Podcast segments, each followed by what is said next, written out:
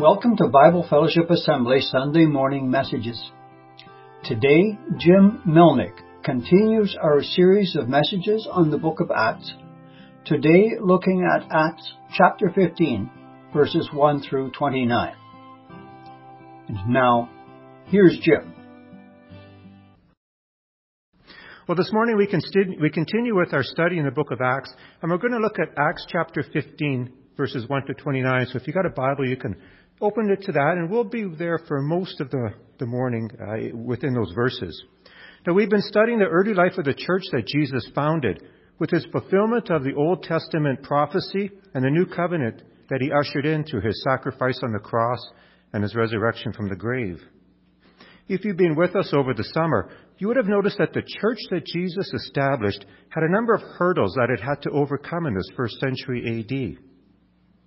In a number of ways, the church still faces some of these same hurdles today in the 21st century. They may manifest themselves differently today, but they're the same hurdles nonetheless. Hurdles such as persecution that was faced by the early believers that resulted in arrest and imprisonment, and that still goes on today in a number of countries. Or the threat of execution that Stephen faced is still a threat that believers face just because they proclaim Jesus Christ as their Lord and Savior and also missionaries such as Paul and others had to be cautious how they spread the good news of Jesus Christ throughout the known world, as they often encountered opposition from those for whom they thought their lifestyle was being threatened, and the message that they brought, and that continues to this day as a challenge faced by missionaries around the world. In our world today, so much has changed in 2,000 years, and yet some things have remained the same. But what we have today in chapter 15 is not a threat from outside of the church coming into the church that's threatening what God had ordained, but rather what we have today in chapter 15 is a threat of disunity from the inside that had the potential to split the church and create dissension within the church from within. The threat of disunity was occurring because of differences in thought between one of three groups of Christians. And I've grouped these Christians under the following headings. Gentile Christians, that is, all of us who are not Jewish, we are considered Gentiles. So there were Gentile Christians at that time. There were Christian Jews, and there were Jewish Christians. And I've divided the Christians, as they were now being called in the book of Acts, into three groups for reasons that's going to become more clear as we continue on in Acts chapter 15. Specifically, what we're going to be looking at is the potential for one of these three groups to cause division as a result of their insistence of what was required to be saved. And we're going to look at how the church leaders responded in the form of a compromise of all things. And I also want to spend a few moments on what appear to be contradictions with regards to Paul's view on circumcision. See, circumcision was an act that was handed down as a command by God to the nation of Israel that was handed to them before they even became a nation of Israel. It was part of a covenant that God gave to Abraham. So circumcision was part of the Jewish psyche, and you'll see how that comes into play as we look into this chapter. Well, let's begin as we look at the first five verses in Acts chapter 15. Some men came down from Judea to Antioch and were teaching the brothers, Unless you are circumcised according to the custom taught by Moses, you cannot be saved. This brought Paul and Barnabas into sharp dispute and debate with them. So Paul and Barnabas were appointed along with some other believers to go up to Jerusalem to see the apostles and elders about this question. The church sent them on their way, and as they traveled through Phoenicia and Samaria, they told how the Gentiles had been converted. This news made all the brothers very glad. When they came to Jerusalem, they were welcomed by the church and the apostles and elders to whom they reported everything God had done through them. Then some of the believers who belonged to the party of the Pharisees stood up and said, The Gentiles must be circumcised and required to obey the law of Moses. Well, here we have the stage set for the conflict from within in the life of the early church. All of the characters involved in our story today are believers, that is, people who have professed a faith in Jesus Christ the Messiah, and I believe that they were all looking to do what is right in God's eyes. The challenge was they didn't all agree on what is right in God's eyes. Well, let's take a, a moment and look at the characters that are in this chapter to help us understand the conflict and how it was resolved. Well, first we have this group of men who came from Judea to Antioch. Now, this would not have been a casual trip for them. If they came from Jerusalem, which is in the region of Judea, it would have taken at least two weeks to get there by foot, or at least a week if you traveled on donkey. We don't know much about them other than they believed that circumcision was a requirement for salvation. They may have been that same group that Paul talked about in Galatians chapter 2 verse 12. We also have Paul and Barnabas, missionaries to Antioch, who sharply opposed the teaching by this group of men. We have the Gentile Christians in Antioch who unintentionally became the catalyst for this conflict. And then in Jerusalem itself, we're introduced to a group of believers who belong to the party of the Pharisees, who repeat this message that, that uh, circumcision was a requirement among the Gentiles.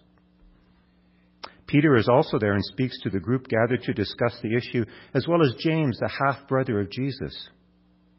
There is Judas, who's also called Barsabbas, and Silas, who will be asked to accompany Paul and Barnabas back to Antioch with a letter that's going to be sent to that church.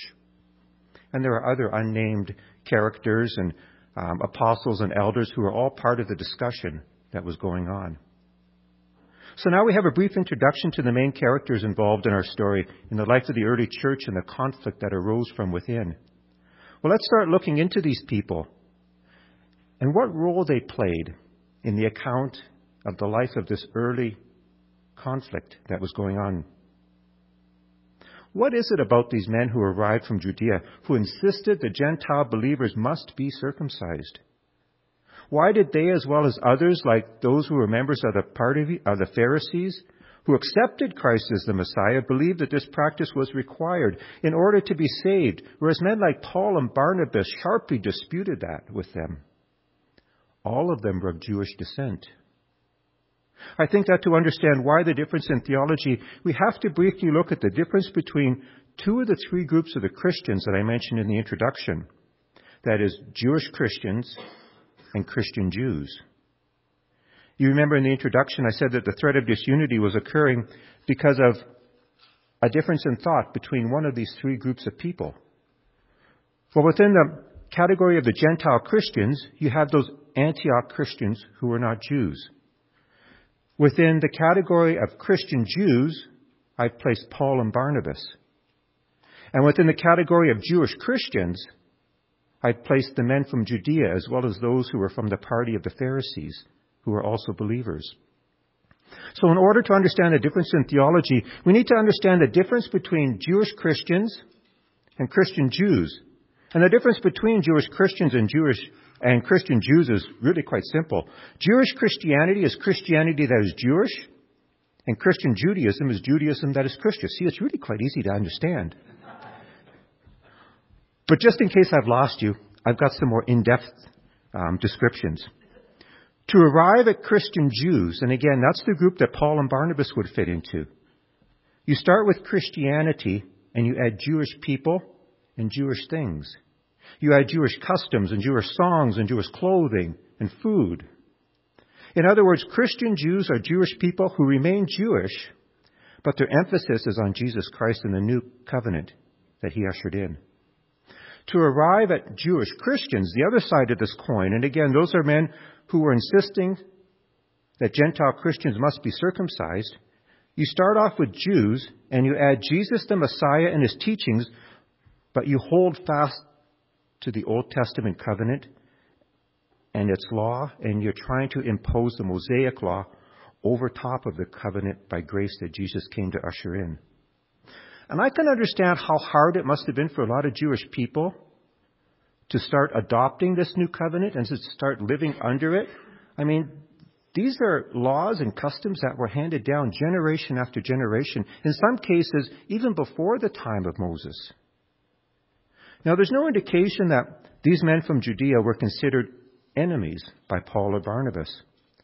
The fact that they debated with them and didn't just dismiss them as someone looking to oppose the church seems to indicate that they were considered to be believers in Christ, whose theology surrounding circumcision Paul and Barnabas sharply disputed, but they were brothers in the faith nonetheless. So now we have the people involved when the conflict began. That is, these men who came from Judea, Paul and Barnabas and the Antioch Christians. And we have the internal conflict that developed that had the potential to create division. That is, whether or not circumcision is a requirement for salvation. Now let's turn our attention to the process that was taken to resolve this conflict. The second half of verse 2 states that Paul and Barnabas were appointed along with some of the believers to go up to Jerusalem and see the apostles and elders about this question. to resolve this issue, either they wanted or they needed the advice of someone other than themselves in a higher authority whom both sides would respect. And that someone were the apostles and elders in Jerusalem, some of whom were with Jesus when he was on this earth. And so we have the first recorded church council. When the delegation arrived in Jerusalem, they were welcome, and Luke records some of that dialogue, and we can pick up the story at verse 6 in chapter 15. The apostles and elders met to consider this question. After much discussion, Peter got up and addressed them. Brothers, you know that some time ago God made a choice among you that the Gentiles might hear from my lips the message of the gospel and believe. God, who knows the heart, showed that He accepted them by giving the Holy Spirit to them, just as He did to us. He made no distinction between us and them, for He purified their hearts by faith. Now then, why do you try to test God by putting on the necks of the disciples a yoke that neither we nor our fathers have been able to bear? No! We believe that it is through the grace of our Lord Jesus Christ that we are saved, just as they are. We have a glimpse in this chapter of how the early church leadership worked, at least in this instance. When Peter addressed the church council, he reminded them of how God used him to bring the gospel to the Gentiles. And he was probably referring to the um, time that he met with Cornelius and his household in Caesarea. Biblical scholars generally date this council in Jerusalem as being about 10 years after that encounter that Peter had with Cornelius. So the fact that God granted salvation and gave the Holy Spirit to the Gentiles would have been well established in the church in general. So Peter states that God shows no distinction between Jews and Gentiles when it comes to salvation. All are saved and accepted by faith. Peter chose some strong words in his defense of this principle of salvation. To test God, as Peter said, would be to see how far you can push God before he starts pushing back. And that's not something I would advise anybody to try with God. The burden of the yoke that some believers were advocating for was an unbearable one in Peter's opinion. In studying for this message, I came across an interesting observation in Peter's discourse. Peter makes a statement, We believe it is through the grace of our Lord Jesus that we are saved, just as they are. In the time prior to Jesus introducing this covenant of salvation by grace, if a Gentile converted to Judaism, a Jewish person would have said, they are saved just as we are. But to flip that coin to the other side and say, we are saved just as they are, would not have gone unnoticed and would further emphasize to the Jews there that they have no privilege over the Gentiles when it comes to salvation. Peter didn't always follow this view and hold to his own teaching, though. In Galatians chapter 2, we have the letter in which Paul wrote to the church in Galatia, in which he calls out Peter with respect to Peter disassociating himself with Gentile believers. This happened when Peter made a trip to Antioch himself, and we don't know exactly when he made that trip, but while he was there, he was influenced by a group of men, and he began to distance himself from Gentile Christians. Just as we don't know when this happened, we also don't know why Peter succumbed to the influence of these men. Peter's response is not recorded, but Paul's stinging rebuke would certainly have had the effect of causing Peter to give a second thinking to what he was doing. I love the honesty of the Bible. Knowing that someone like Peter sometimes got it wrong is a comfort to me, and I know that might sound weird in a weird sense of a way, but if someone like Peter, who has such a close relationship with Jesus, made mistakes and sometimes got it wrong, I don't feel so bad when I screw up. I don't have to be perfect, I just have to be repentant. After Peter's discourse in Jerusalem, Paul and Barnabas reported all that God had done through them among the Gentiles. And then James, a half brother of Jesus, addresses the council. And we can pick that up starting at verse 12. The whole assembly became silent as they listened to Barnabas and Paul telling about the miraculous signs and wonders God had done among the Gentiles through them. When they finished, James spoke up, Brothers, listen to me. Simon has described to us how God first showed his concern by taking from the Gentiles a people for himself. The words of the prophets are in agreement with this, as it is written. After this, I will return and rebuild David's fallen tent. Its ruins I will rebuild and I will restore it, that the remnant of men may seek the Lord and all the Gentiles who bear my name, says the Lord, who does these things that have been known for the ages. Jesus' half brother James has sure come a long way. John records that even Jesus' half brothers did not believe him in the beginning of Jesus' ministry. And now, less than two decades later, James is a leader in the church in Jerusalem, and he has considerable influence within it. When James addresses the council, he summarizes Peter, who he refers to as Simon, that is Peter's original name. But he doesn't just base the judgment that he's about to make on just the testimony of Peter and Paul and Barnabas, as compelling as that might be. Rather, he takes all those present on a journey back into the Old Testament to convince even the Jewish Christians that Gentile Christians are every bit their equal when it comes to salvation, even without circumcision.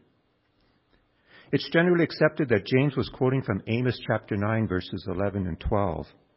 The challenge arises is that the words that James speaks differ from what is recorded in the book of Amos in the Old Testament. Did James misquote the prophet? I don't believe so. James starts off by saying the words of the prophets are in agreement with this. I believe it's probable that James was weaving the context of the decision before them with the prophecy of not only Amos, but other Old Testament prophets like Jeremiah, who also prophesied salvation for the Gentiles. James does not change the meaning of God's message to the nation of Israel through Amos. Rather, he's simply wording it in a way that is relevant to the discussion taking place that day. In referencing Amos, James not only relies on the testimony of experience given by Paul and Barnabas, who witnessed the Gentiles' conversion, but he also seeks the witness of the Scriptures themselves to settle the argument. By doing so, James shows that Gentile salvation apart from circumcision was not only a new covenant teaching, but also an Old Testament doctrine. Well, next we moved into the resolution that was proposed by James as a solution to the conflict within the church. And we'll pick that up, Acts chapter 15, verses 19 to 22. And this is James speaking. It is my judgment, therefore, that we should not make it difficult for the Gentiles who are turning to God. Instead, we should write to them telling them to abstain from food polluted by idols, from sexual immorality, from the meat of strangled animals, and from blood. For Moses has been preached in every city from the earliest time and is read in the synagogues on every Sabbath. Then the apostles and elders within the whole church decided to choose some of their own men and send them back to Antioch with Paul and Barnabas. And they chose Judas, called Barsabbas, and Silas, two men who were leaders among the brothers.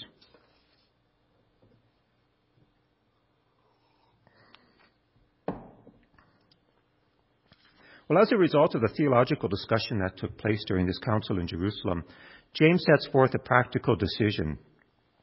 It was his considered judgment that we, that is, the leaders who met to discuss this, should not make it difficult for the Gentiles. In other words, let's not trouble or annoy the Gentile believers in Christ Jesus beyond what is reasonable. This parallels in thought what Peter had said earlier in this chapter. And James makes a suggestion of what the next step should be in the process of settling this. James said we should write a letter and in it list four of the following instructions that they are to observe. James did not say we should write a letter to them suggesting what they might do to come to a conclusion to this. No, he indicated that as a group, the council that met to discuss this issue should write and tell them what they are to do to resolve this conflict. What's really interesting is that James does not include in his suggested letter anything about the question of circumcision directly. He seemed to recognize that the question of circumcision was not the catalyst for the conflict that developed in Antioch, but rather it was a symptom of the conflict that was developing not only in Antioch, but in other churches around the area. The conflict was actually a schism that was developing between Jewish and Gentile believers. The contents of the letter that James proposes had the input of God's Spirit working within him, and the compromise that James proposes is cleverly worded to appease both sides. The question of circumcision being required for salvation has been answered, perhaps not to the satisfaction of all, but it had been answered nonetheless. And now it is time to restore the unity that had been fractured. James proposes four items of instructions for the Christians in Antioch. Two items would be practical in helping to keep the Gentile Christians pure in God's eyes and act as a holy testimony to the rest of the community that they lived in. And two items would help appease the Jewish Christians so that they would not feel like they were being thrown under the bus, but rather that their concerns were being addressed as well. The council agreed with James's judgment, and the apostles and elders, and in fact the whole church decided to choose some men from among them to accompany Paul and Barnabas back to Antioch with the letter to authenticate the letter that was being sent. And I find it interesting how the thinking was in that first century AD when it came to authenticating a message that was being sent. See, in today's world, we say get it in writing. That is, a written document carries much more weight than word of mouth. But here in that first century AD, Judas and Silas are sent back to authenticate by word of mouth a written document. If you remember back to my introduction on Acts, I mentioned that Luke employed a unique literary technique that was all his own in the Bible, and that in it he mentioned in a minor way characters that were about to take on a more prominent role. Luke did it with Paul, and he did it with Barnabas. And here he's doing it with Silas. Silas is just briefly mentioned here as being one person going back on the um, entourage back to Antioch. But Silas is about to become a more prominent person in the pages to follow. Well, let's finish off the passage before us this morning, continuing on with verse 23 and looking more closely at the letter that was sent. With them, they sent the following letter The apostles and elders, your brothers, to the Gentile believers in Antioch, Syria, and Cilicia, greetings. We have heard that some went out from us without our authorization and disturbed you, troubling your minds by what they said. So we all agreed to choose some men and send them with, uh, to send them to you with our dear friends, Barnabas and Paul, men who have risked their lives for the name of our Lord Jesus Christ. Therefore we are sending Judas and Silas to confirm by word of mouth what we are writing. It seemed good to the Holy Spirit and to us not to burden you with anything beyond the following requirements you are to abstain from food sacrificed to idols, from blood, from the meat of strangled animals, and from sexual immorality. You will do well to avoid these things. Farewell. Well, here we have a record of the letter that was sent to not only the Gentiles in the church in Antioch, but also to other Gentile Christians in the region as well. The letter starts off by settling the question of circumcision being a requirement for salvation, not with a direct answer, but with a broader generalization that some men had went up to them without the authority of the church in Jerusalem and had caused trouble among them by what they had said. After the letter confirms the findings of the council, they, that is, the elders and the apostles, expressed their admiration for Paul and Barnabas. They referred to these two men as their dear friends and acknowledged that they have risked their lives for the proclamation of the good news of Jesus Christ and the gospel that he was sending forth. The, also, also the author also indicates that the Holy Spirit was a prime motivator in this requirement that they were putting forward. And those four requirements are, and I've regrouped them slightly so that they fit into two categories, but those four requirements are they are to abstain from consuming blood, they are to abstain from consuming the meat of a strangled animal, they are to abstain from food sacrificed to idols, and they are to abstain from sexual immorality. Why choose these four requirements? While we're not told the reason for these requirements, we can look at what they have in common. The first two deal with Jewish dietary law, and that is the, prohi- the prohibition from consuming blood. So no blood sausage, no kishka. I'm good with that. When God led the Israelites out of Egypt, he handed down the law to Moses that the Israelites were to follow so that they would constantly be reminded of the reverence and respect that God deserves. Leviticus is the record of that law, and it's a manual of how the Israelites were to live a life that God intended them so that they could cohabitate with each other and with God. In it, God establishes that the Israelites were not to consume blood or the meat from an animal from which the blood had not been properly drained from it. The reason for this requirement from God was not so much a health or safety aspect, but I believe it was more of a moral one. God established the blood of animals was meant to be an atonement or a covering up of the sin from which the Israelites were guilty of. The blood of the sacrifice was holy in God's eyes and was not meant for human consumption but for spiritual renewal. And Leviticus 17 verses 11 12 it says, For the life of the creature is in the blood, and I have given it to you to make atonement for yourselves on the altar. It is the blood that makes atonement for one's life. Therefore I say to the Israelites, none of you may eat blood, nor may an alien living among you eat blood. This was all part of the practice of animal sacrifice that went on at that time in Israel's life, and the practice that God had ordained for them as a way, as I said, to cover up the sins of the nation and the individual. The idea of atonement through a sacrificial blood of an animal was actually introduced by God prior to the time of Moses. In Genesis chapter 9, God gives the same command to Noah after the flood, prohibiting the consumption of blood.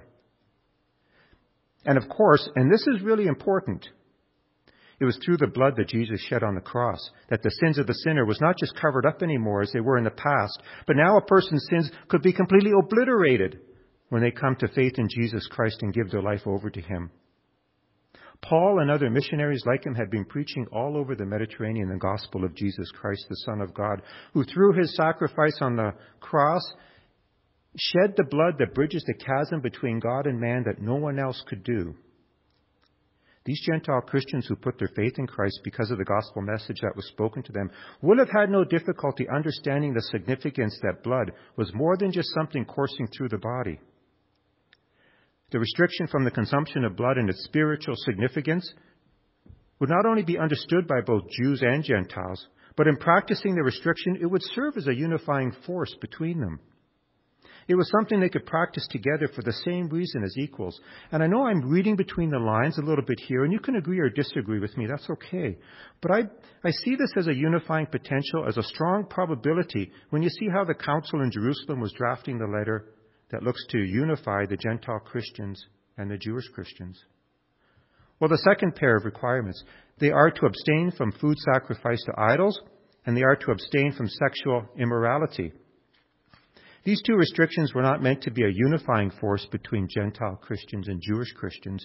Rather, these restrictions had the effect of separating or setting apart the Gentile Christians from the Gentile unbelievers. That those who chose to worship false gods would see something different in those who chose to worship Jesus Christ.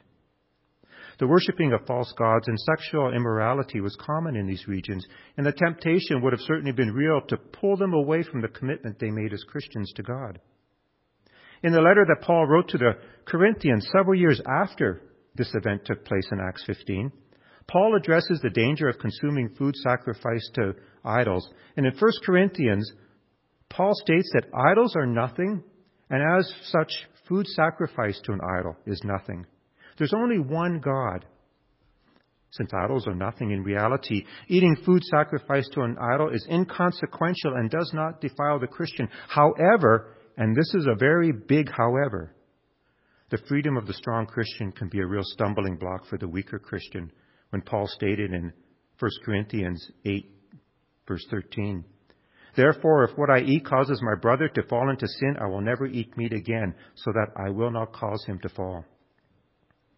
And in chapter 10 of 1 Corinthians, Paul reiterates the message, but then he goes another step further. In 1 Corinthians 10, verses 19 to 21, it reads, Do I mean then that a sacrifice offered to an idol is anything or that an idol is anything? No. But the sacrifices of pagans are offered to demons, not to God. And I do not want you to be participants with demons. You cannot drink the cup of the Lord and the cup of demons too. You cannot have a part in both the Lord's table and the table of demons.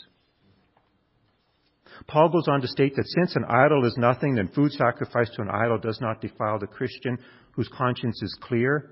But if the actions of a strong Christian causes a weaker Christian to stumble, then both of them are guilty of sin.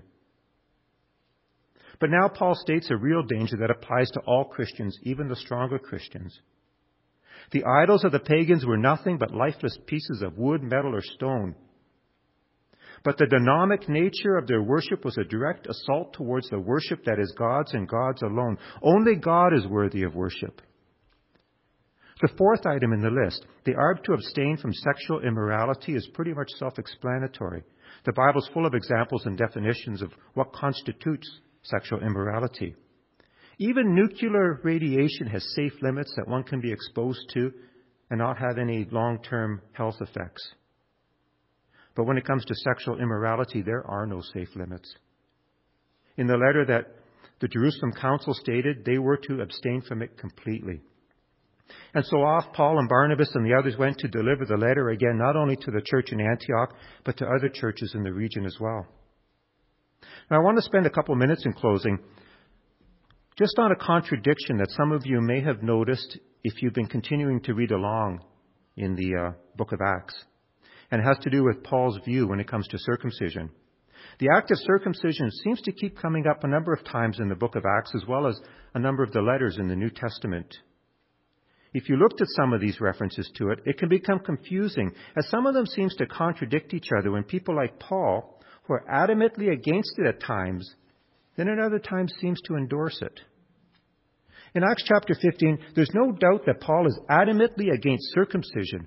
But then the very next chapter, chapter 16, Paul has Timothy, someone whose mother is Jewish and whose father is Greek, circumcised. Well, what gives? This is a clear example of why it's imperative to understand the context of the scriptures. Not only when you try to understand the scripture itself, but when you start comparing scripture to scripture. Context is everything. David Hook touched on this last week. And in chapter 15, the context that surrounds it is the context of salvation and the thought by some that circumcision was a requirement for it. In Acts chapter 16, salvation never comes up in the discussion. Acts chapter 16, the context is that Paul wanted to take Timothy along with him and Silas as they continued traveling throughout the regions delivering this letter that was sent by the council in Jerusalem. And in all likelihood, Paul circumcised Timothy, who was part Jewish, to be accepted by and not offend other Jews in the area. It had nothing to do with salvation. Galatians chapter 2 verse 3. The act of circumcision comes up again with Paul, this time with Titus, a man of Greek descent for whom there was pressure again that he be circumcised to be saved.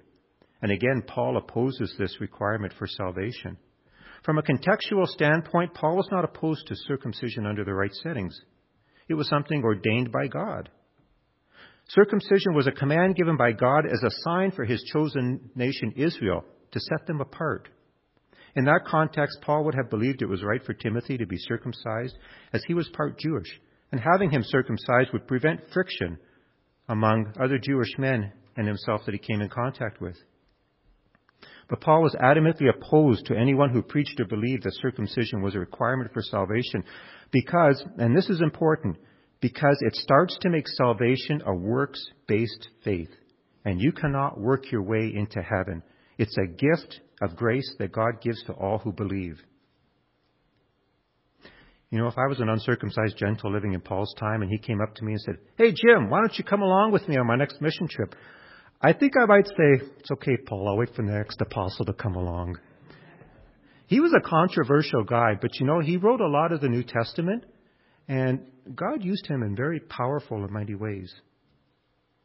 In conclusion this morning, we've looked at the conflict that arose in Antioch between Gentile Christians and Jewish Christians, that is, Christians of Jewish descent who accepted Jesus as the Messiah and his teaching, but held fast to that Old Testament covenant and its law, trying to impose the Mosaic law over top of the covenant of grace that Jesus had ushered in. and the belief by some that these Jewish Christians that circumcision was a requirement for salvation was not so much the conflict, but rather a sign of the conflict of a schism that was developing between Jewish and non-Jewish Christians. And we looked at the process that it took to find a solution to this conflict. The first recorded church council that took place in Jerusalem, in which the elders and apostles, with the guidance of the Holy Spirit, found a solution in the form of a compromise that would not just settle the question, but also foster a spirit of unity as well. And we'll look briefly at the apparent contradictions to Paul's view on circumcision and the need to look at context in understanding scriptures. Well, after studying for this chapter, as I prepared for the sermon, I've come to the conclusion that if anybody's working towards a master in theology and they need a topic for a thesis, they only need to look to Acts chapter 15. You've got enough material here to do several theses. And it was a struggle to cover all this material and not get lost down all the bunny trails that are available. But I hope, I hope that in looking at just the surface of some of this stuff, that maybe it's tweaked your um, appetite to do some digging yourself, and maybe even get lost on some of those old bunny trails and see where God takes you. Let's pray. Heavenly Father, we thank you for your Bible, your inspired word that you inspired authors to record your thoughts, your actions, your desires for us. Lord, it's such a wonderful gift that you've given us. That we have this book that describes that love relationship between you and us, mankind. We can never repay you for all that you have blessed us with, all that you have done for us. Lord, all we can do is offer up our thanksgiving, our worship, our desire to be your servants and go out into this world as ambassadors for you to continue to spread this gospel of love that your Son ushered in thousands of years ago. Lord, help us to be that. Help us to be those ambassadors for you. Help us to be unifiers and not dividers. Help us to edify and not tear down each other. Thank you for this time together, Lord, and we look forward to the day and all that it has to offer. We thank you for all this in your name. Amen.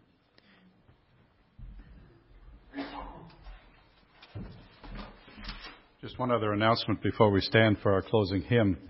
Uh, there, there's a, this uh, series in the book of Acts is going to be paused as of this chapter that Jim covered.